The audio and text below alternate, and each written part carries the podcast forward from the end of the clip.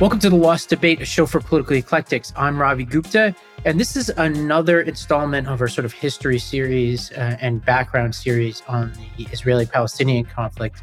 And we've been getting tons and tons of questions from you as listeners. And my aim is over time, over the course of the next weeks, to get through as many of those questions as possible.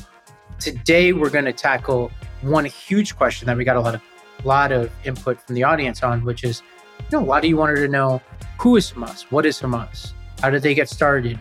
What are their aims? Who are their leaders? How have they changed over time? And so I'm going to attempt in this episode to answer that question with the same disclaimer I always give, which is I'm trying to be as even handed and objective as possible. Obviously, we're talking about an organization, though, that carried out like a, a pretty atrocious atrocity a month ago. And so, in giving this history, I want to make sure that even though I'm going to be uh, a, a bit tedious, I'm going to be didactic at times. I, I don't want to lose the emotion of the moment either. And in kind of breaking this apart as methodically as I can, uh, I don't want to lose sight of the sort of the moral content of what's going on here. And so uh, I want to just say that at the outset, people, who long time listeners, or at least been listening to the past few episodes, know how I feel at the big picture level. But what I want to do is give you a thorough picture as possible about who this organization is, because there are just a lot of claims going on about who they are and what they represent. One other disclaimer here is that the information on Hamas is very spotty, very suspect. It's just disjointed. And, you know, I said this about the conflict writ large that there's just not a lot of objective sources. As it relates to Hamas, that's particularly true. There just aren't a lot of deep resources on Hamas. I wish I still worked at the State Department because they would have cables and briefings and all these kinds of things that are usually really helpful. Some of the resources that I'll be drawing upon today is uh, one book called Hamas Contained by Tareq Baconi, uh, who, at least as of the book's writing, uh, lived in the West Bank. And uh, he gives a pretty exhaustive history of Hamas. Now, he is he is definitely not an objective observer. He seems pretty clearly on the Palestinian side. But if you divorce his sort of commentary from his news reporting, like some people will love the commentary, some people will disagree with it, but the, the sort of news reporting itself is very interesting and he provides a lot of uh, helpful information. So that's one big source. Graham Wood has written a lot for The Atlantic about Hamas. The Council on Foreign Relations has put out a few reports on Hamas that have been really helpful. Uh, I'm also drawing upon Hamas's two charters. They have their original charter and their new charter. So I'm going to quote from those two documents. Now, these are documents that say some things that I think might offend our audience. So I just want to say at the outset that you will hear things that are anti Semitic in nature, not because obviously I hope you think, I, you know, I'm not anti Semitic, but I, I want to make sure that I capture their views as they say them. And then there are some polls. So we'll link to some of those polls uh, of the Palestinians. There's a ton more there, but it's I'm kind of pulling together a few resources here. And at the outset, in in revisiting the history of Hamas, Hamas is about the same age as me as a human being, which is really interesting. Uh, it, it basically was born when I was born. It has a few phases in its existence. There's the first phase when the uh, Hamas organization comes about in a world dominated by Fatah and the PLO, and Hamas presents a an alternative to the sort of Arab nationalistic anti-colonial language that Fatah was using. And Hamas was explicitly uh, Islamist and was you know defined itself as an Islamic movement. So and and it also uh, explicitly embraced certain tactics like suicide bombings, et cetera. So there's that phase where there's this sort of tug of war between these two forces where Fatah and the PLO are the dominant forces, and Hamas is kind of trying to assert itself both internal to the territories and obviously externally with Israel and then other Arab countries as potential allies. So that's like the first phase of Hamas's, Hamas's existence. Second phase of Hamas's existence is when they actually take power in the Gaza Strip. And uh, this is, I would say, the most complicated phase because they maintain their military posture. They maintain a lot of the things that were true about them before, but then they had to assume governance. And then I would say we're now in the third phase, which began on October 7th when Hamas reasserted itself as a pretty much strictly paramilitary terroristic organization and basically abandoned, uh, I think, the goal of governing Gaza. I think at, at, the point where they launched the attack that they launched, um, they basically relinquished any hope of governing Gaza long term. And as you will see in this history, that although there were certain things that were unplanned in in how the October 7th attacks played out, like meaning like Hamas obviously planned the initial phases of it, but I think even they were surprised by how far it went. But there was a lot of inertia heading into those attacks where Hamas seemed kind of over governing, which we'll get to. Um, and even people who are sympathetic to the Palestinian cause uh, like uh, Tareq Baconi, like make very clear that Hamas kind of ran out of energy to govern the Gaza Strip uh, for a whole host of different reasons that we could speculate on and, and parse through. So those are the three phases of Hamas as I see it. And so uh, let's get started on this. And I'm going to draw a lot from this book from Tareq Baconi. Uh, and this book's premise, and from the outset, I'm going to challenge the premise of this book. The book's premise is that Hamas is a political, not religious party. Uh, that's like on one of the first sentences of the book. But like in the next uh, page of the book, it, it, says, quote, of course, through its own declaration, Hamas is an Islamic movement by charter and by the faith of its leadership and its membership base, end quote. So just at the outset, that is a tug of war. And in contrast to some of these other explainers, I'll just name at the outset that I am not convinced of this thesis of the book. Uh, and I will I'll quote Tareq uh, himself to illustrate this throughout, which is Hamas is very clear throughout its history that they are explicitly an Islamic fundamentalist organization. Uh, they were founded by this guy named Sheikh Ahmed Yassin. He was a paraplegic uh, man. He had a long white beard and he hailed from a refugee village uh, of al-Jura, uh, which is now in Israel. And Sheikh Yassin fled in 1948. And he kind of was bouncing around a bunch of different places. He went to, you know, a, a very prestigious university in Egypt, but wasn't able to finish because of his health. And within the territories, and that that university actually plays a large part in a lot of the sort of creation of a lot of Islamic fundamentalist organizations. Called Al Azhar University in Egypt. And Sheikh Yassin returned to Gaza and joined the Muslim Brotherhood chapter in Palestine. Um, so the Muslim Brotherhood is an organization that had been dominant in Egypt for a long time and has ties to all sorts of organizations like Al Qaeda that you see throughout the region. And uh, Yassin comes back to Gaza, starts a chapter of the Muslim Brotherhood uh, in Palestine. And uh, this organization was all about Islamic fraternity and how Islamic fraternity superseded national loyalty. Uh, in 1976, Yassin uh, applied to Israel's occupation authorities for a license to establish an Islamic association. Uh, he wanted to provide an umbrella organization to provide legal and administrative support for the Brotherhood's various social, religious, educational causes in Gaza.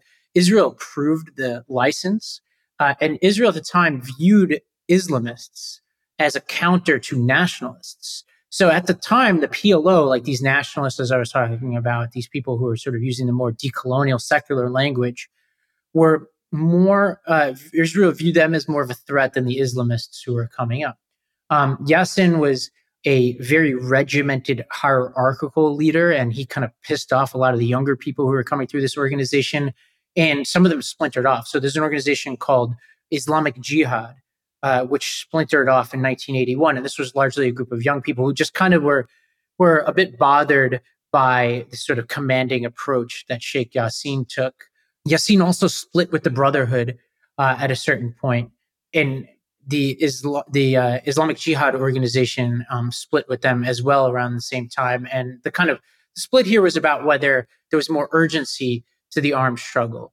And uh, there were certain tensions also between the local Palestinian chapters of the Brotherhood and the Jordanian branches of the Brotherhood, um, which kind of came to a head in the mid 80s, where the sort of people within the territories felt more urgency to use armed struggle, terroristic tactics, uh, and people in the diaspora communities uh, were, you know, more skeptical of those types of approaches. Now, um, there was a key meeting, and this was the year of my birth, 1983, uh, between the different factions where they kind of blessed armed struggle. And so at this point, Yassin in the uh, Gaza Strip started stockpiling weapons. And Yassin also uh, was given the green light to kind of expand activities. And as part of this, they were able to establish like a kind of military wing within the Gaza Strip. And it was um, one guy central to this work was a guy named uh, Khalid Mashal, who was a young student living in Kuwait. And he would go on even till this day to become a prominent leader. So we'll come back to him. And so this, this sort of militaristic sort of offshoot of the Brotherhood uh, eventually wound up subsuming everything else in the Palestinian territories that the Brotherhood did, like the social, the social, economic, social welfare organizations, etc. So that the armed resistance movement, which at this point is Hamas, um, which is called the Islamic Resistance Movement, this is kind of where the name comes from, basically subsumes everything else. And Sheikh Yassin and some of his allies, like Khalid Mashal, are you know central to this. They're the leaders. Where Sheikh Yassin is kind of like the leader um, in the territories. Uh, Khalid Mashal, for the most part in the history of Hamas, is kind of like their external leader. There's always an internal and external. Mashal is, from for the most part, their main external leader outside of the territories. And within a few months of its creation, Hamas issued a charter. So the charter of the organization, kind of like your bylaws and your manifesto put together, right? And the charter is titled The Charter of Allah, the platform of the Islamic resistance movement Hamas. And I'm going to quote some of this and, and summarize some of it. So um, the document says, quote, God is its goal, the messenger is its leader, the Quran is its constitution, jihad is its methodology, and death for the sake of God is the most coveted desire, end quote. Uh, the document positioned Hamas as a branch of the Muslim Brotherhood chapter in Palestine it talked about transnational Islamism. Um, it was peppered with anti Semitic references about Jewish wealth, the devious nature of the Jews, the influence of the global media with Jews. It drew on the Protocols of the Elders of Zion, which is an anti Semitic book about Jews plotting to dominate the world. Um, it talks about how Jews were interchangeable from the Zionists. I'll, I'll quote another uh, passage from this document. And again, like this stuff is offensive. Um, and I just want to warn people listening to this. Um, this is a quote from the document. Our struggle against the Jews is very great and very serious. It needs all sincere efforts. It is a step that inevitably should be followed by other steps. The movement is but one squadron that should be supported by more and more squadrons from this vast Arab and Islamic world until the enemy is vanquished and Allah's victory is realized. End quote. So, a few things that are uh, important to note about that quote. Number one, this is a transnational ideology. So, whereas uh, you talk about the PLO, you talk about Fatah, it's very much grounded in the identity of the Palestinian people and uh, nationhood. Hamas, although it talks about creating a nation, et cetera, from their very inception, both because of their connection with the Muslim Brotherhood, but also because of the things that they say explicitly are about something wider than the Palestinian identity. And this is something that's going to cause them trouble over time. Um, and specifically as it relates to their neighbors, right? Why do their neighbors get so threatened by them, like Egypt, which we'll get to? In part because of this ideology. Um, here's another quote. Um, they quote the, the they quote scripture here. They say, "The Prophet Allah bless him and grant him salvation has said, colon quote, the day of judgment will not come about until Muslims fight the Jews, uh, parentheses killing the Jews." Uh, when the Jew will hide behind stones and trees, the stones and trees will say, "O Muslims, O Abdullah, there is a Jew behind me. Come and kill him." Only Gharqad tree, uh, evidently, which is a kind of certain kind of tree, would not do that because it is one of the trees of the Jews. End quote. This uh, document also refused to recognize the state of Israel. It defined the territory as an Islamic land entrusted with Muslims, uh, the Muslim generations until Judgment Day. And it said, quote, jihad for the liberation of Palestine is obligatory. That is their charter. And so this is their founding document, right? This is really important to keep in mind as we move forward. Um, in late 1988, Arafat, who you know we've now listened to the history, so w- one thing to note is I'm going to mention things assuming a lot of you have heard the last two histories. So I'll mention events, and I won't go into details all the time about casualty numbers and civilian numbers and all that, just because we've already established a lot of that. I also will do the same for leaders. Uh, I'm not going to over explain things. But in late 1988, Arafat, who's the leader of the PLO, and Fatah convened the exiled Palestinian leadership in Algiers, and he signaled the PLO's willingness to accept the state on 78% of Palestinian land that had been lost in 1948 and to renounce terrorism. This led Reagan, the president of the United States at the time, to open dialogue with the PLO. And Hamas was against this. And this becomes the structure of their relationship moving forward. So uh, Hamas generally is against uh, recognizing Israel, making any concessions, even against diplomacy for a large part of their existence up until uh, recent history when they have to assume more and more governing responsibility. Then they get kind of more invested in diplomacy. But um, they kind of play foil to the PLO. Uh, and again, like the two different ideologies here, I can't stress this enough PLO, anti colonial nationalism, Hamas, uh, Islamic transnationalism. Those are the big differences between them. Um, the PLO, uh, and, and sort of second big difference is PLO really viewed diplomacy as a key tool, although they did engage in, in paramilitary and terroristic attacks over time. Hamas was squarely against the diplomacy. Um, so we all know uh, uh, now that we've listened to the other history about the first Intifada, which stretched from the late 80s to the early 90s. Um, during this period of time, the PLO accused Hamas of undermining their unity, of not participating in civil disobedience alongside them, because Hamas was doing things like alternative strike dates, for example. In early 1989, Hamas captured and murdered two Israeli soldiers, prompting Israel to uh, declare it a terrorist organization.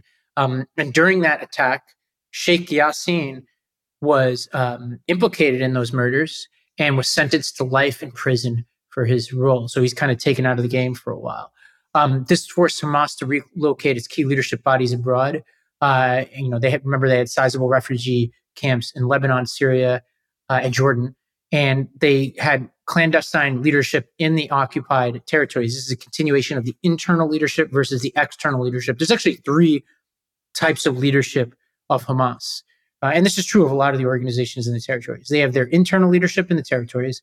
They have their external leadership, which is often raising money and engaging in diplomacy with other Arab states. And then they have their prison leadership, which often is, is, you know, not talked about enough because the people who um, are sent to prison are often revered um, within Hamas and some of these other organizations, and they exercise a lot of influence at times over the organization, especially when they come out. 1990 is a key moment. The PLO condemned Saddam Hussein. Remember what I talked about in the last episode? How like the Gulf War, uh, or two episodes ago on this, uh, the Gulf War played a huge part because Arafat supported Saddam Hussein. The PLO condemned him. So uh, the Gulf states started to redirect funds, some of the Gulf states, to Hamas at the expense of Fatah. Hamas consolidated its military organizations at this point into one organization called the Qassam Brigades. And this is named after Izz al-Din al-Qassam, who I, I, talked about in that first history, is sort of like revered figure within certain figures of the re- Palestinian resistance from the early 1900s. Hamas uh, also opposed, you know, 1993 is, is the Oslo years, the beginning of the Oslo years. Uh, Hamas was very much in opposition to Oslo every step of the way. Uh, and the PLO through Oslo started to take more control over the security over the territories, which exposed itself in many ways to Hamas, both because it would be pressed to crack down on Hamas at various periods of time, but also because Hamas would uh, use the sort of brutality and whatever that the PLO had to, that felt that they had to use to keep security against the PLO. Uh, and so they would start to paint the PLO as both brutal and corrupt in the eyes of the Palestinian people. On April 6, 1994, there was the first uh, Hamas suicide bombing within Israel at a bus stop. It killed seven Israelis. Uh, this bomb was the first that we know of carried out by a guy named Yahya Ayash, who was uh, dubbed the engineer. He was Hamas's first bomb maker. After Rabin's assassination, uh, one of Shimon Peres, if you remember Shimon Peres, he took over for Rabin after the assassination. One of his first acts, Peres's, was to order the killing of the engineer. Uh, and he did kill the engineer. Hamas retaliated with a suicide bombing in Israel that killed 26. Uh, the same year, Hamas boycotted the first presidential and legislative elections to take place under the newly formed Palestinian Authority, which was formed because of Oslo. Uh, Hamas didn't want to confer any legitimacy on Oslo. Um, And uh, here's a quote from uh, Tareq Baconi's book. Uh, he said, quote, Hamas strategically persisted in its suicide missions to derail the process, despite continued opposition from the Palestinian public. Hamas's campaign of suicide bombing had a powerful impact on the Israeli electorate, which in 1996 voted to replace the Labor government with a more security oriented and right wing Likud government under leadership of Benjamin Netanyahu. And quote, the Palestinian Authority uh, sustained a crackdown on Hamas during this period of time, and the U.S. declared Hamas a terrorist organization in 1997, um, which hindered its international activities. In 97, uh, Israel tried to kill Khalid Mashal in Jordan. I had mentioned this in one of the previous episodes.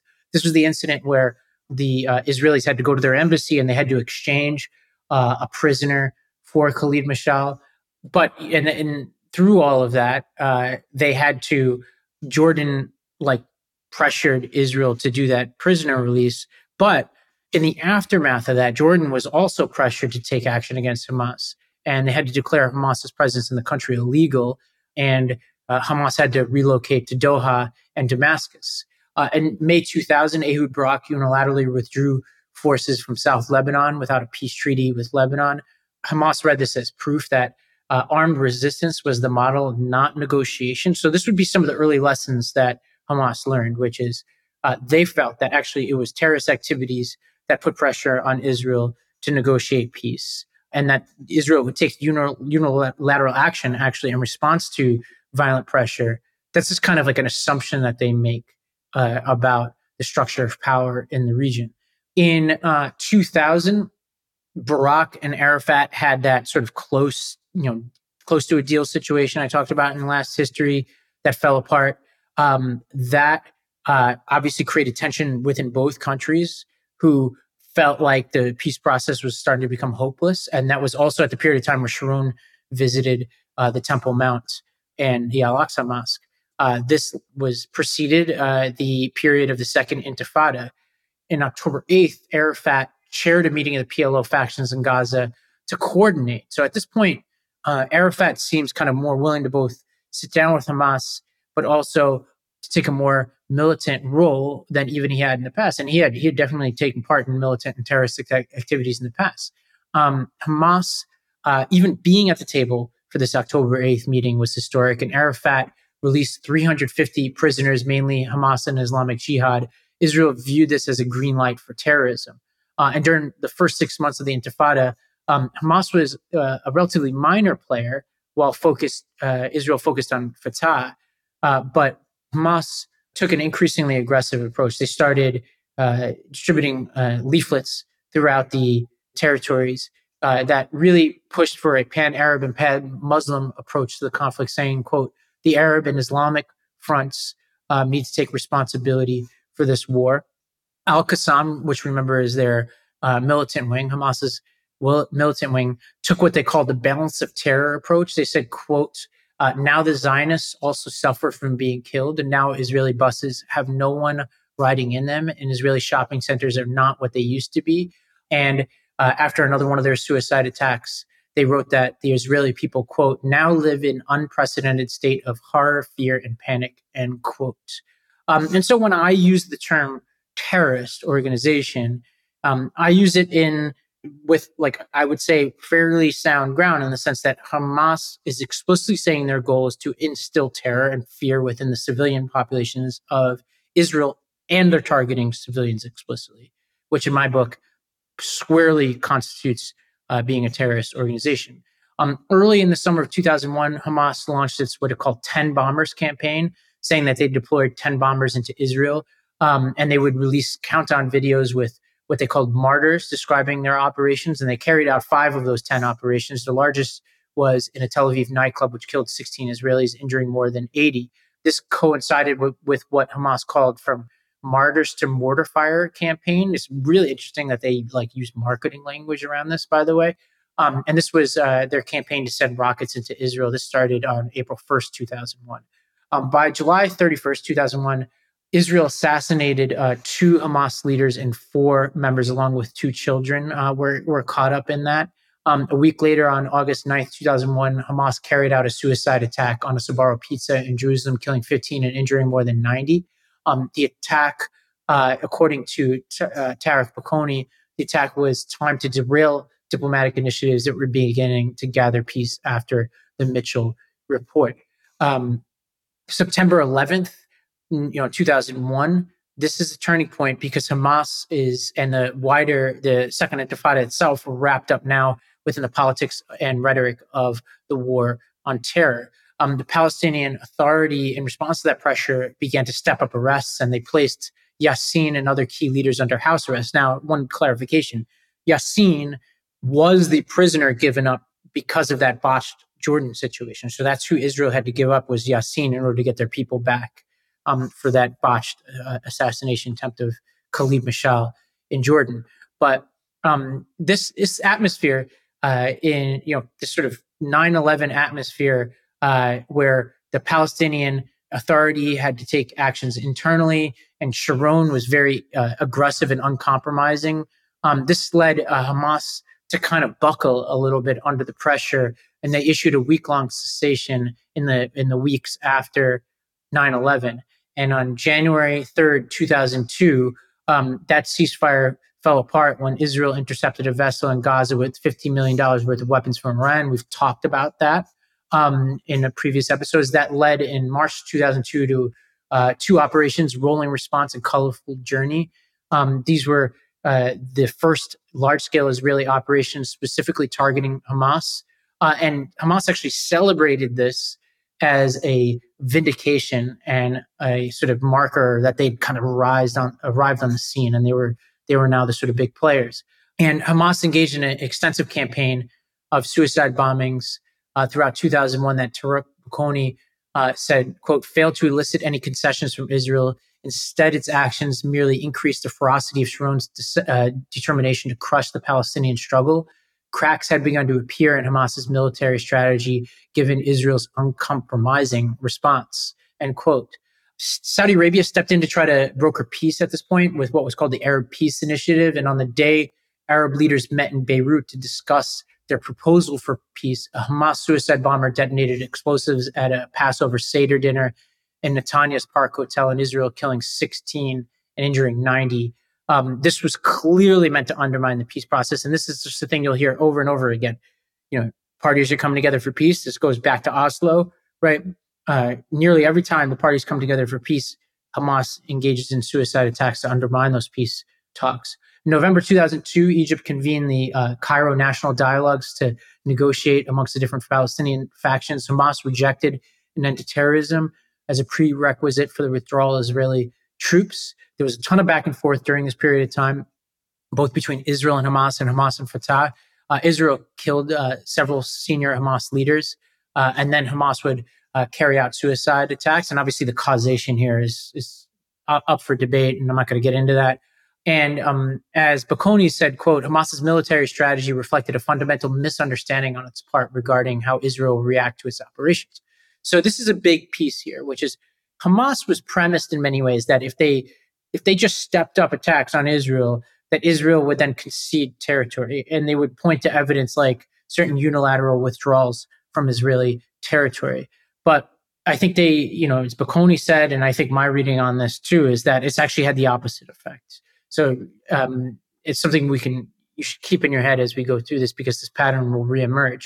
On March 22nd, Israel assassinated Sheikh Yassin. So big moment they assassinate the sort of the leader of Hamas, the founder of Hamas, um, and uh, a guy named uh, Abdel Aziz Rantisi was elected leader within the territories, and he was killed by the Israelis in less than a month later. So they killed the two leaders of Hamas in succession in less than a month. They Hamas did not name a successor in the territories at that period of time for fear of assassination. Uh, during this period of time, talks continued between the Palestinian Authority, Fatah, and Hamas. Um, and Khalid Mashal, remember, who's the sort of leader of their political wing, who's mostly spending time outside of the territories, um, said, uh, quote, governance in Gaza is our natural right and the right of all of our people. We're partners uh, in blood, partners in decision making, end quote. Um, municipal elections, which are distinct from legislative and presidential elections, but the municipal elections uh, that took place between 2004 and 2005 took place in four rounds. And Hamas traditionally participated in these elections. Um, and they participated under a banner of change and reform. Uh, and they said, quote, the choice is Qassam rocket or a policeman protecting Israel. Uh, and at the end of that four sort of stage process of municipal elections, Hamas gained 30% of seats and 50.1% of the vote compared to Fatah's 32.9% of the seats and 30% of the vote. Um, and that's the municipal elections. Uh, talks with uh, the Palestinian Authority and uh, Fatah progressed, and Hamas agreed to participate in legislative elections, which it had previously boycotted. Sharon uh, was really worried. Uh, Sharon, who's the leader of Israel at that time, was worried that Hamas would win. Um, Abbas and the Bush administration initially thought that Hamas's participation would tame them, but over time, the perception started to shift, and Abbas in June postponed the elections uh, with American approval. At that time, uh, Sharon also pulled settlements from Gaza, which uh, emboldened Hamas, who viewed this as a response, once again, to violence and not to negotiation. So they viewed Sharon's pullout as Sharon uh, buckling to pressure, which I think is going to be a drastic and very fatal miscalculation for Hamas uh, in the years ahead. The Bush administration started to run out of patience. They refused further delays to the elections but insisted that Hamas disarm Hamas first before the elections. Uh, Hamas rejected disarmament, and Israel begrudgingly agreed to let them run anyway. So this was the lead up to the 2006 legislative uh, elections, uh, which Hamas ran on the same platform of change and reform. There was 77% turnout, and Hamas won 76 of 132 legislative seats to Fatah's 43. Um, Hamas, uh, one of the Hamas leaders at the time, a guy named Abu Marzouk, uh, said, quote, we will not be in the politics of free concessions. What was before January 25th, 2006 will be different than what comes after it. Um, so Hamas is saying, all right, there's a new sheriff in town.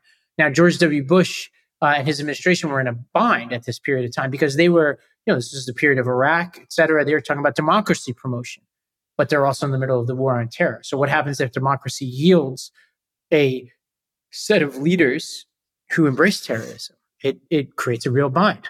Um, what the Bush administration decided to do was isolate Hamas and support Fatah. They bolstered Abbas with direct aid and arms, and Sharon withheld revenue. You know, the quartet, which at this, you know, remember is the US, EU, Russia, uh, they support, and the UN, they supported the US approach, but uh, Putin later started to backtrack, say, saying he didn't agree with uh, the terrorism designation of Hamas. Uh, Iran also remained steadfast at this period of time in support of Hamas. Abbas, though, at this period of time, you know, still the president of the territories, he needed Hamas support on key measures. Uh, and uh, there was this really uh, wild moment when the outgoing Fatah dominated legislature passed bills to expand Abbas's presidential powers and to limit the powers of the cabinet in security and legal matters. This was just as they were leaving, they did this. The Fatah members, they basically limited Hamas's power. And this reversed reforms that America had pushed to curb the authority of Arafat. This incensed Hamas, who felt like um, the rug was being pulled out under them. In in negotiations over Abbas with Abbas over power sharing, Hamas refused to recognize Israel, which Fatah felt was a necessary step you know, for if Hamas was going to enter government, given that there was so much coordination going with Israel and they had made previous deals with Israel. Meanwhile, there was this blockade was taking a toll on the territories and in Gaza in particular. Unemployment and poverty skyrocketed, and the U.S. EU's uh, used various means to try to bypass Hamas. Um, Israel continued to withhold Palestinian Authority revenue. Um, Hamas viewed Israel's actions as a declaration of war, and the U.S. kind of dug in as well uh, when Hamas refused to condemn suicide bombings that took place in Tel Aviv in April of 2006. Uh, at this period of time, Hamas was kind of scrambling to make up for the lost aid and revenue. So they toured the Middle East and shored up continued support from a whole host of Arab countries, but a lot of those countries didn't increase support to make up for what was missing from the Americans. Um, but they did get stepped up commitments from Syria and Iran. Tensions began to grow uh, in the years ahead between Hamas and Fatah. But prisoners from the various uh, factions, remember what I said about prisoners and how revered they were. Um, prisoners from Fatah, Hamas, and Islamic Jihad negotiated what was called the prisoners document, which was a framework uh, for unity that included shared goals like statehood on the 1967 borders, the right of return, and the right to resist occupation. Uh, so this this was a really interesting moment where you had all the leaders kind of fighting, but the people who are in prison uh, negotiated some kind of unity document. Uh, Abbas was quick to seize on the document and called for a public referendum on it. And Hamas was kind of boxed in at this point because the prisoners were held in such high regard. But Hamas bucked, you know, even that pressure, Hamas bucked it and they initially refused a referendum. During that period of time, a poll from Birzeit University uh, in the West Bank showed 77% of Palestinians favored recognition of Israel. And this was less than five months after voting Hamas into the legislature. So there's some evidence at that period of time that perhaps Hamas's anti corruption message won the day more than their Islamist message.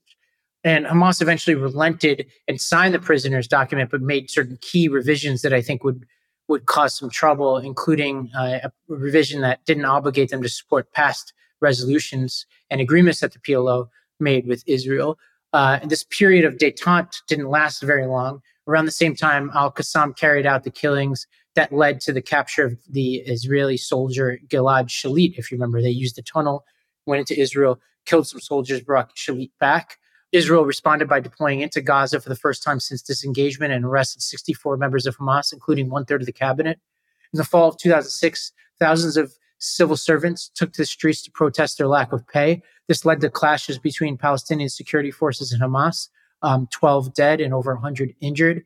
Uh, in 2007, Abbas called for new elections, citing the foolishness of rocket fire that Hamas was sending into Israel and um, the foolishness of the Shalit abduction which Hamas felt was a provocation.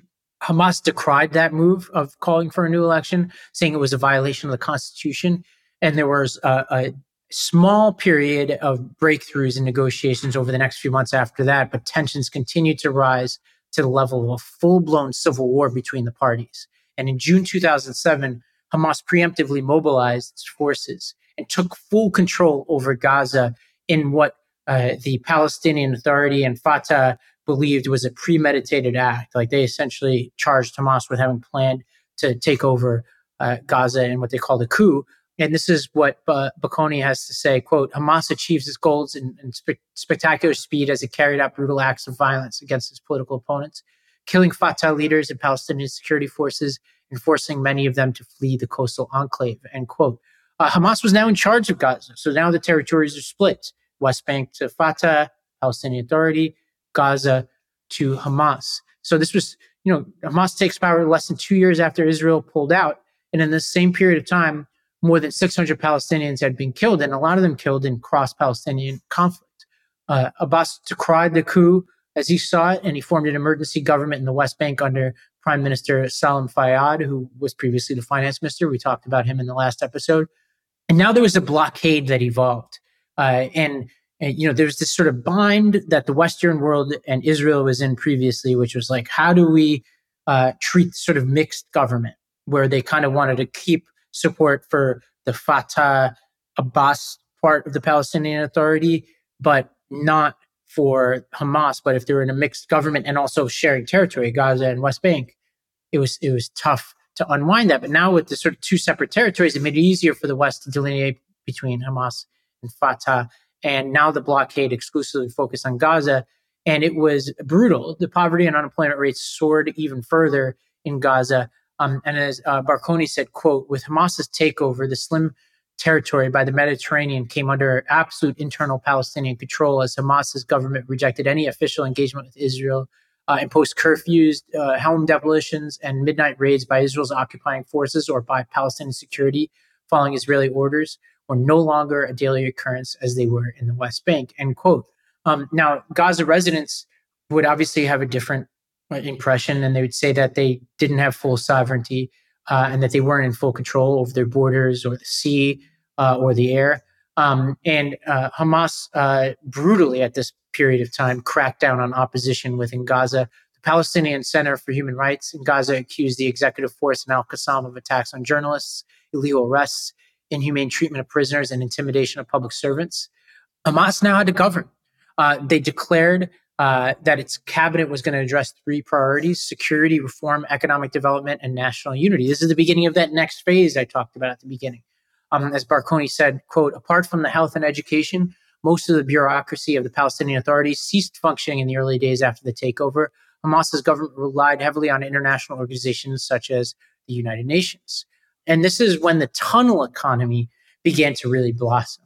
So um, tunnels became much more valuable in the age of the blockade. Uh, in mid 2007, there were only 20 tunnels by their estimation. Uh, and now I've read estimates that there are something like 1,300 tunnels in the Gaza Strip. And this was the period of time in which those tunnels expanded. And this created uh, a shadow subterranean economy. Uh, and uh, as Baconi said, that the, the, the shadow economy um, benefited Hamas's ruling class rather than the traditional mercantile sector within Gaza. Uh, there are all these articles to this day about billionaire uh, Hamas leaders. I have not seen a lot to verify these accounts, but the sort of premise of these articles is that Hamas, both because of like a ton of aid coming in from places like Qatar, but also because of the tunnel economy and their control of the tunnel economy, were doing similar things that Fatah was doing with aid and kind of skimming off the top.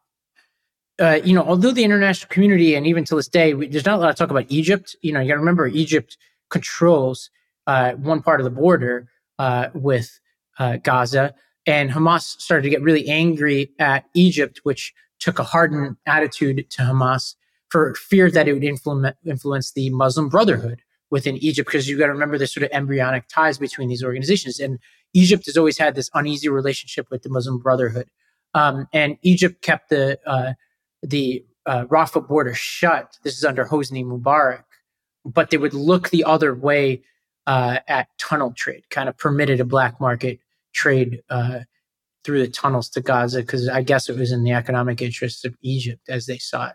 Um, on January 22nd, 2008, Hamas blew up, uh, blew open the, the seven mile Egyptian Gaza border at Rafah. So they blew it up, and more than 7,000 Palestinians streamed across the border. Within two weeks, Mubarak's forces drove them back into Gaza.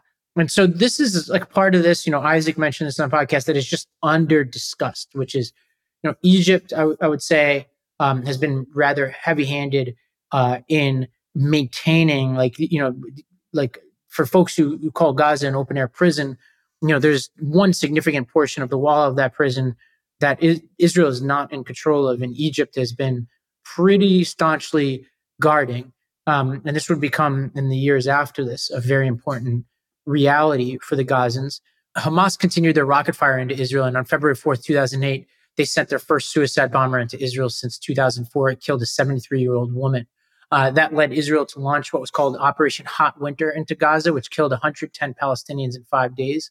Hamas was largely intact after that operation and portrayed the uh, their sort of survival of it a victory. In the spring of 2008, there were indirect talks uh, in Cairo that began between Hamas and Israel. This was a big thing because this is the first time that Israel even informally legitimized Hamas. Um, and a poll by the Palestinian Center for Policy and Survey Research at that time showed 42% of uh, Palestinians supported Fatah compared to 35% for Hamas. And crucially, that uh, if a presidential election were held, that uh, Ismail Haniyeh, the, the Hamas leader, would beat Abbas in a presidential election. On June 19, 2008, uh, Israel and Hamas agreed in principle to a six month ceasefire. Israel agreed to relax some crossings to allow for basic goods in return for an end to rocket fire. Hamas insisted on uh, a negotiated prisoner exchange separately, so they didn't put um, Shalit uh, on the table. In December 18, 2008, Hamas announced their refusal to extend the six month ceasefire, citing Israel's unwillingness to relax the blockades enough. Um, this decision was opposed by Abbas and the Egyptian mediators. And in hindsight, what seems to have been happening is that both sides of the conflict were kind of using that six month ceasefire to plan to attack each other. And Hamas uh, immediately began lobbing rockets into Israel. And on December 27th, Israel launched Operation Cast Lead, which tried to break the back of Hamas and uh, return. This is disputed, but you know Hamas believes the the goal was to return Fatah to power within Gaza. And uh, I, I talk about that whole conflict in a previous episode, so I won't go into it here. But after Israel unilaterally declared a ceasefire after that conflict, Hamas issued leaflets hailing it as a victory. And they, they, they uh, at this point, they also, like in that conflict during Cast Lead, uh, there were protests throughout the Arab world in support of the Palestinians and Hamas. And Hamas pointed to that, including like protests that were kind of calling out Saudi Arabia and Egypt. And so Hamas felt like that that was a really important moment um, and, and some momentum they could capitalize on. Shortly after that, there was a reconstruction conference that was held in Sharm el Sheikh, Egypt, with 70 countries, 16 international organizations, and they discussed rebuilding Gaza uh, after Operation Cast Lead. Donors tried to redirect funds through the Palestinian Authority in the West Bank, but Hamas objected. Uh, and one leader said that the leadership of the Palestinian Authority, quote, failed to return to Gaza. So one of one Hamas leader said this. He said that the Palestinian Authority, quote, failed to return to Gaza on the back of an Israeli tank, and it will not return on the back of a cement mixer. Uh, and so essentially saying, look, like we kicked them out, we're not going to have them return and you know administer construction projects here, et cetera, because that's that basically would be de facto control again. So, needless to say, those reconstruction efforts stalled. The Obama, Obama administration uh, at this point would only deal with an interim government that accepted the quartet's conditions uh, and assigned Fayyad as prime minister. Uh, Hamas rejected this. Uh, Hamas uh, began to drop in popularity at this point, um, in part, I think, due to frustrations at the conditions within Gaza um, and the just repeated uh, spats of violence. Polls showed Fatah with 35% support in the strip compared to 19% um, for Hamas. Remember what I said uh, on the last podcast, this sort of intifada notion within the Palestinians, which is that the intifada um, and violence in general was wearing thin over the years with the Palestinian public. And as Baconi said, um, ironically, Hamas's low level of popularity in Gaza also had to do with its own repression, particularly against rival factions. Despite its talks of plurality, Hamas undermined Gaza's civil society through strict limitations on participation in political life and increased constraints on NGOs. End quote. In 2009, Hamas released a one minute, minute video showing Shalit was alive. So this was the captured Israeli soldier. In return, they got 20 prisoners. So I want to repeat that. They merely released a video of Shalit saying he was still alive, and they got 20 prisoners in exchange for that. Obviously, Hamas hailed this as a coup and you know basically used this to project strength. In 2010, um, the Arab Spring uh, came about um, and it toppled Hosni Mubarak, and Hamas uh, had some prisoners in some prisons in Egypt who escaped. And in you know, I mentioned this last time. It seemed for a short period of time that uh, the new leadership of Egypt would be sympathetic to Hamas, so they had some hope. I'll come back to that. At this point, uh, there's a lot of pressure throughout the Arab world, including both in Gaza and the West Bank, to show your people that you're reforming and becoming transparent and less corrupt. So Abbas called for presidential and legislative elections and called, uh, invited Hamas to take part. Hamas rejected that call. Abbas also offered to travel to Gaza for talks. That also was rejected. Both sides began taking steps to just generally improve the perception of governance and representation. And to, they basically wanted to ward off their own uprisings tunnels in Gaza at this point advanced to the point where they could import heavy building material. And by mid 2011, Gaza's economy was doing better than it had in a long time. Estimates on how long it would take to rebuild Gaza had dropped from 80 years to five years. But this also led to questions around the transparency of Hamas's government, something they'd run against Fatah on. There are a lot of independent organizations who called into question Hamas's stewardship of those funds.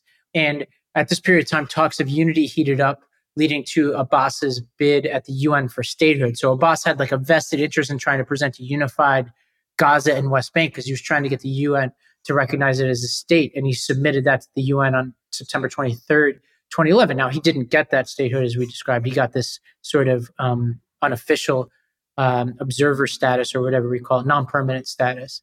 On October 18th, Hamas uh, exchanged Shalit for 1,027 prisoners. We talked about this before. Um, this was viewed as a diplomatic coup. Uh, Khalid Mashal said, quote, we are now experts in the Israeli mentality because God has shown us who they are, end quote. So again, Hamas's view is that more pressure, more violence, hostages, this is how you get Israelis to concede.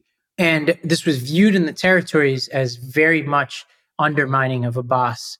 Uh, so basically, Israel had fought Abbas at the UN when he tried to get statehood but then they bolstered Hamas with the prisoner exchange. This was viewed by many as a slight. of the Palestinian Authority. And this shifting sands of the Middle East during the second stage of the Arab Spring created real havoc for Hamas. They they wound up siding with Sunni opposition in Syria against Bashar al-Assad, who had previously been a steward, a patron of Hamas. Um, this led to Iran cutting off funding uh, and redirecting that funding to Islamic Jihad. So the sort of Shia sort of governments of the Middle East are starting to turn on Hamas. Um, at the same time, Hamas had to leave Syria, and they started Hamas started to align themselves more with Qatar. Um, in February 2012, there was what was called the Doha Declaration, um, and this was signed between uh, Khalid Mashal, who was still running the sort of external political bureau of Hamas, uh, and he signed it with Mahmoud Abbas. Noticeably absent and a non-signatory was uh, Ismail Haniyeh, sort of the leader within the territories for Hamas. And the fact that this this declaration even happened in Doha was a sign that power was shifting from Egypt to Qatar. Uh, and this uh, agreement formed an interim or, or signaled the commitment of the two sides to form an interim technocratic government headed by Abbas um, to supervise general elections. Uh, and Hamas agreed to relinquish key ministries and the prime minister's office. This caught uh, Netanyahu off guard, as well as some Palestinians, including within Hamas. Um, and this caused tensions within Hamas. Uh, and a lot of people viewed this as Mashal asserting dominance over Haniyeh. And according to Tareq Baconi, this move was driven by Mashal's belief that the governing responsibilities were a liability for Hamas. So, in Baconi's eyes, uh, Hamas kind of was the dog who caught the car. They didn't really want to govern anymore. They were trying to offload that responsibility to the Palestinian Authority. Um, clashes between forces in Gaza and Egypt followed uh, the election of Morsi, and this led to tightening uh, the border and closures of tunnels. So, like the Hamas viewed the Morsi, who, who succeeded Mubarak, they viewed Morsi, who was close to the, the Brotherhood, um, as a potential ally. But there were clashes on the border with Gaza that Egypt blamed on Hamas. There were dead uh, Egyptian soldiers. This led to the uh, suspicion of Egyptians of Hamas at a time that they Hamas thought that they had an ally. Uh, in November 2012, there was what was called Operation Pillar of Defense, um, where uh, Israel they their stated rationale for this operation was to destroy Hamas's rocket launching capabilities, and uh, Hamas, in response to this operation, coordinated with Islamic Jihad, uh, and Morsi stepped in to negotiate a ceasefire. Both sides wound up, uh, both Hamas and Israel claimed victory, um, and in the aftermath, Israel eased the blockade and Hamas agreed to end hostilities and to pacify the resistance in Gaza. Abbas at this point accused Hamas of hypocrisy, saying that Hamas, in, in getting the ceasefire, agreed to basically act as the sort of security forces in coordination with Israel within the territories, which is precisely what Hamas had criticized Fatah for. Um, this sort of operation and the response to it brought Morsi closer to Hamas. Like, so they they were starting to thaw a little bit because Morsi had to step in and Morsi had to broker a peace. This brought him closer with Hamas leaders. He actually wound up going to Gaza on a series of visits. Um, in January 2013, uh, Qatar granted $400 million for reconstruction of Gaza. Um, Hamas also held internal elections, and Mashal was elected the, the head of Hamas's political bureau, and uh, Haniyeh was uh, elected the deputy. And uh, with you know Mashal as the leader, there were now rumors that Hamas was starting to moderate. On June 30th, you know Morsi and all of his thawing of relations with Gaza became irrelevant because Morsi himself was removed from power in Egypt in a military coup by Defense Minister Abdel Fattah al-Sisi, uh, and Hamas was aligned uh, with Morsi, Morsi publicly in this lead up to this period of time, and um, al-Sisi and the Egyptians uh, blamed Hamas explicitly of supporting Morsi and the Muslim brother, Brotherhood uh, covertly. Um, and this was a huge blow to Hamas because Egypt immediately began restricting Rafah's tunnels. Fatah at this point seized on the moment and came out aggressively against Hamas, accusing it of interfering in Egypt's affairs. Uh, Abbas issued an ultimatum. He said that the interim government had to be formed by August where he'd unilaterally call elections. Um, in September 2013, Egypt destroyed all tunnels at the Rafah crossing. In the winter of 2013, there was an energy crisis in Gaza that led to its woes. This is like peak misery within Gaza. In January 2014, Egypt formally accused Hamas of coordinating training in Gaza uh, for Brotherhood terrorists. They had they released these sort of interrogations and documents um, that they purported. They said that purported to show that um, Hamas had coordinated and trained within Gaza, the Muslim Brotherhood. Um, April 23rd, 2014 was the Shati Agreement, which was named after the refugee settlement uh, that the talks took place in. This was an agreement between uh, Fatah and Hamas. Um, and this was kind of similar to previous agreements between the two, uh, with Hamas relinquishing governing responsibilities or, or, at least stating an intention to. By June, cracks were forming even in that agreement. Like, you know, these agreements aren't lasting very long. Fatah's leadership expressed concern over Hamas's unwillingness to disarm, uh, and they wanted more control and concessions. Essentially, they were saying, like, if we're going to come in to govern Gaza, we need you to disarm, um, and we need more control and reassurances that we're actually going to truly govern. And uh, there was a lot of bad blood. You got to remember when Hamas took over Gaza, they remember they threw a Fatah security force member uh, off of a building, and Fatah retaliated doing the same thing. Right. So there's a, there's a lot of uh, distrust here. Uh, on June 12th of that year, three Israeli teenagers were kidnapped and killed in the outskirts of, of West Bank settlement by rogue members of Hamas. Um, this is something I talked about previous episodes. Israel launched an operation in response into the West Bank. Um, that operation uh, had heavy Hamas casualties, and Hamas responded with rocket fire. This led to what was called Operation Protective Edge. Um, and this is uh, what Baconi had to say about this operation. I, I, go into detail in this operation in the previous episode, but um, Baconi said, quote, under the heavy toll of bombing, Hamas used the chaotic environment of war to settle its own political scores and carry out extrajudicial assassinations of its domestic enemies, including members of Fatah who were held in its jails. More disturbingly, in the early days of the operation, Hamas's Ministry of Interior called on citizens not to respond to evacuation orders by the Israeli military, asserting that these were only issued as a form of psychological warfare to create panic. Netanyahu wound up pushing a ceasefire at the end of that campaign. He's, he, he issued a call for calm, which Hamas initially rejected. On uh, August 26th, the sides accepted a ceasefire, um, which included a cessation of all fire between the two, uh, which I guess is what a ceasefire is. They commenced uh, reconstruction. Um, they also uh, discussed lifting the blockade, but didn't really agree to a formal lifting of the blockade. Israel basically sidestepped most issues that they didn't want to talk about and hailed it as a victory. Um, by the end of that, there were 2,200 at least Palestinians dead, um, over 1,400 civilians dead, um, and they pulverized Hamas during this one. Like there were a lot of these operations that had negligible effects on Hamas, but this one really devastated Hamas. Uh, a subsequent UN investigation accused both Hamas and Israel of war crimes. Um, and throughout all of this, this sort of talks uh, and spirit of unity government survived, but it was mostly symbolic as it was just too hard to coordinate between the two territories. And in 2017, uh, you know, Hamas is governing at this point kind of re- reluctantly.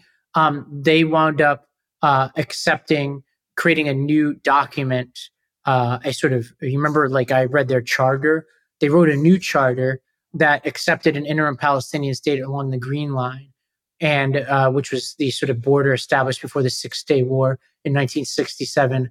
But they still refused to recognize Israel, um, and they they kind of walked back a lot of the language about uh, anti-Semitism that they had in that first document. Abbas indefinitely postponed elections uh, that were scheduled for 2021, citing Israel's uh, refusal to let Palestinians in East Jerusalem vote. Um, but uh, some observers suspected that Abbas uh, was worried about Hamas victory. Uh, a June 2023 poll by the Palestinian Center for Policy and Survey Research showed that one third of Palestinians consider it uh, the most damaging development for their people since the state of Israel, since, since the state of Israel's 1948 creation. Um, the same poll found that more than half of Palestinians in Gaza and the West Bank would vote for Hamas's Haniyeh over Abbas in a presidential election, um, while just one third would support Abbas. So Abbas, like installing, I think was picking up on something real, which is that the polling at least showed that Hamas would win. Um, this is important because I think a lot of people are, you know, trading claims about how much does Hamas re- truly represent the will of the Palestinian people, et cetera. Uh, at least in a head-to-head with Fatah and whatever uh, you know other forces are included within that polling. After all of that, Hamas was coming out on top in polls. You know, whatever you want to, you know, whatever credence you want to give to those polls. And so, by the time of the attack one month ago, uh, in the Hamas attack within Israel, Hamas had been governing Gaza for 16 years. Uh, and um, in an interview with the New Yorker, uh, you know, Baconi, this book I was reading, ends in 2017, but in an interview, a follow-up interview in the New Yorker, Baconi said, quote, there was always a degree of ambivalence that Hamas held on to, wanted to be less of a government governing authority and more of an armed resistance movement. What we've seen with this offensive and for a few days leading up to it is a greater degree of confidence of Hamas in, absurd, in asserting its role as speaking on behalf of the Palestinians, not just in the Gaza Strip, but across Palestine and even in the diaspora and refugee communities. End quote. So, you know, what Baconi is saying is that Hamas views itself as the voice of the Palestinians, and obviously they're drawing on some data like the polling to suggest that, and that they acted accordingly. But also they're they're kind of acting out of a spirit of ambivalence to governing. They kind of are more comfortable being armed resistance terroristic organization uh, and less comfortable administering government. Um, Graeme Wood, uh, writing in The Atlantic, uh, talked about how when Hamas uh, sent their people over the border for that horrific attack on Israel, uh, Graeme Wood got a hold of a hostage taking manual that Hamas allegedly had its uh, attackers use. And this manual showed that uh, the hostages were meant to be held in Israel and not necessarily planned to be taken over the border. Um, and uh, it meant they were intending for there to be like a, almost like an old school hostage standoff within Israel. And obviously that didn't happen. And I'll quote Graeme Wood here. He said, quote, the hostage taking according to the manual is meant to happen in the field in areas that have been cleansed and brought under control. Um, after the hostages are brought together, it says they should be culled uh, parentheses, kill those, and this is quoting it, um, parentheses, uh, quote, kill those expected to resist and those that pose a threat, end quote. The others should be bound and blindfolded and then, quote, reassured to keep them docile. Quote, use them as human shields, it says, and use, quote, electric shocks to force compliance. Um, quote, kill the difficult ones, it adds. Uh, and it specifically notes the need to separate women and children from men, confirmation that snatching of children was planned from the start and not the product of some kind of excess fervor following battlefield success. Uh, that is where we are. A lot of these leaders I talked about are on the run. Uh, Israel is basically hunting down as many Hamas leaders as they can. It's hard to imagine anything approaching uh, the sort of Hamas governing Gaza with sort of this tacit acknowledgement from Israel phase of this whole thing, like that, those days are over. We are now in a new phase here. And uh, that is kind of where we are. And so there's a lot we could talk about here. I'm drawing on incredibly imperfect sources. Uh, and I really want to shout out Tareq Baconi. I don't agree with a lot of what he says, but he really did a service in cataloging a lot of the primary source materials here. And where I do agree with him is twofold. One is that every step of the way, Hamas was timing major terrorist attacks to undermine peace. Um, I agree with him on that. And the second thing I agree with him on is that Hamas over time became the dog who caught the car on governance and really did not want to govern. Where I disagree with him, I mean, there's a, quite a few areas, but I disagree that, uh, you know, in this assertion he makes on the top end that uh, Hamas is a political, not a religious party. Now he kind of qualifies it, but I, I, think of it every step of the way, especially like the the martyrdom, the idea of suicide bombings only makes sense in the context of the religious fundamentalism. And then you have, you know, up until 2017, the charter that governed Hamas was very explicit about what they were, uh, as were numerous, numerous communications that they had.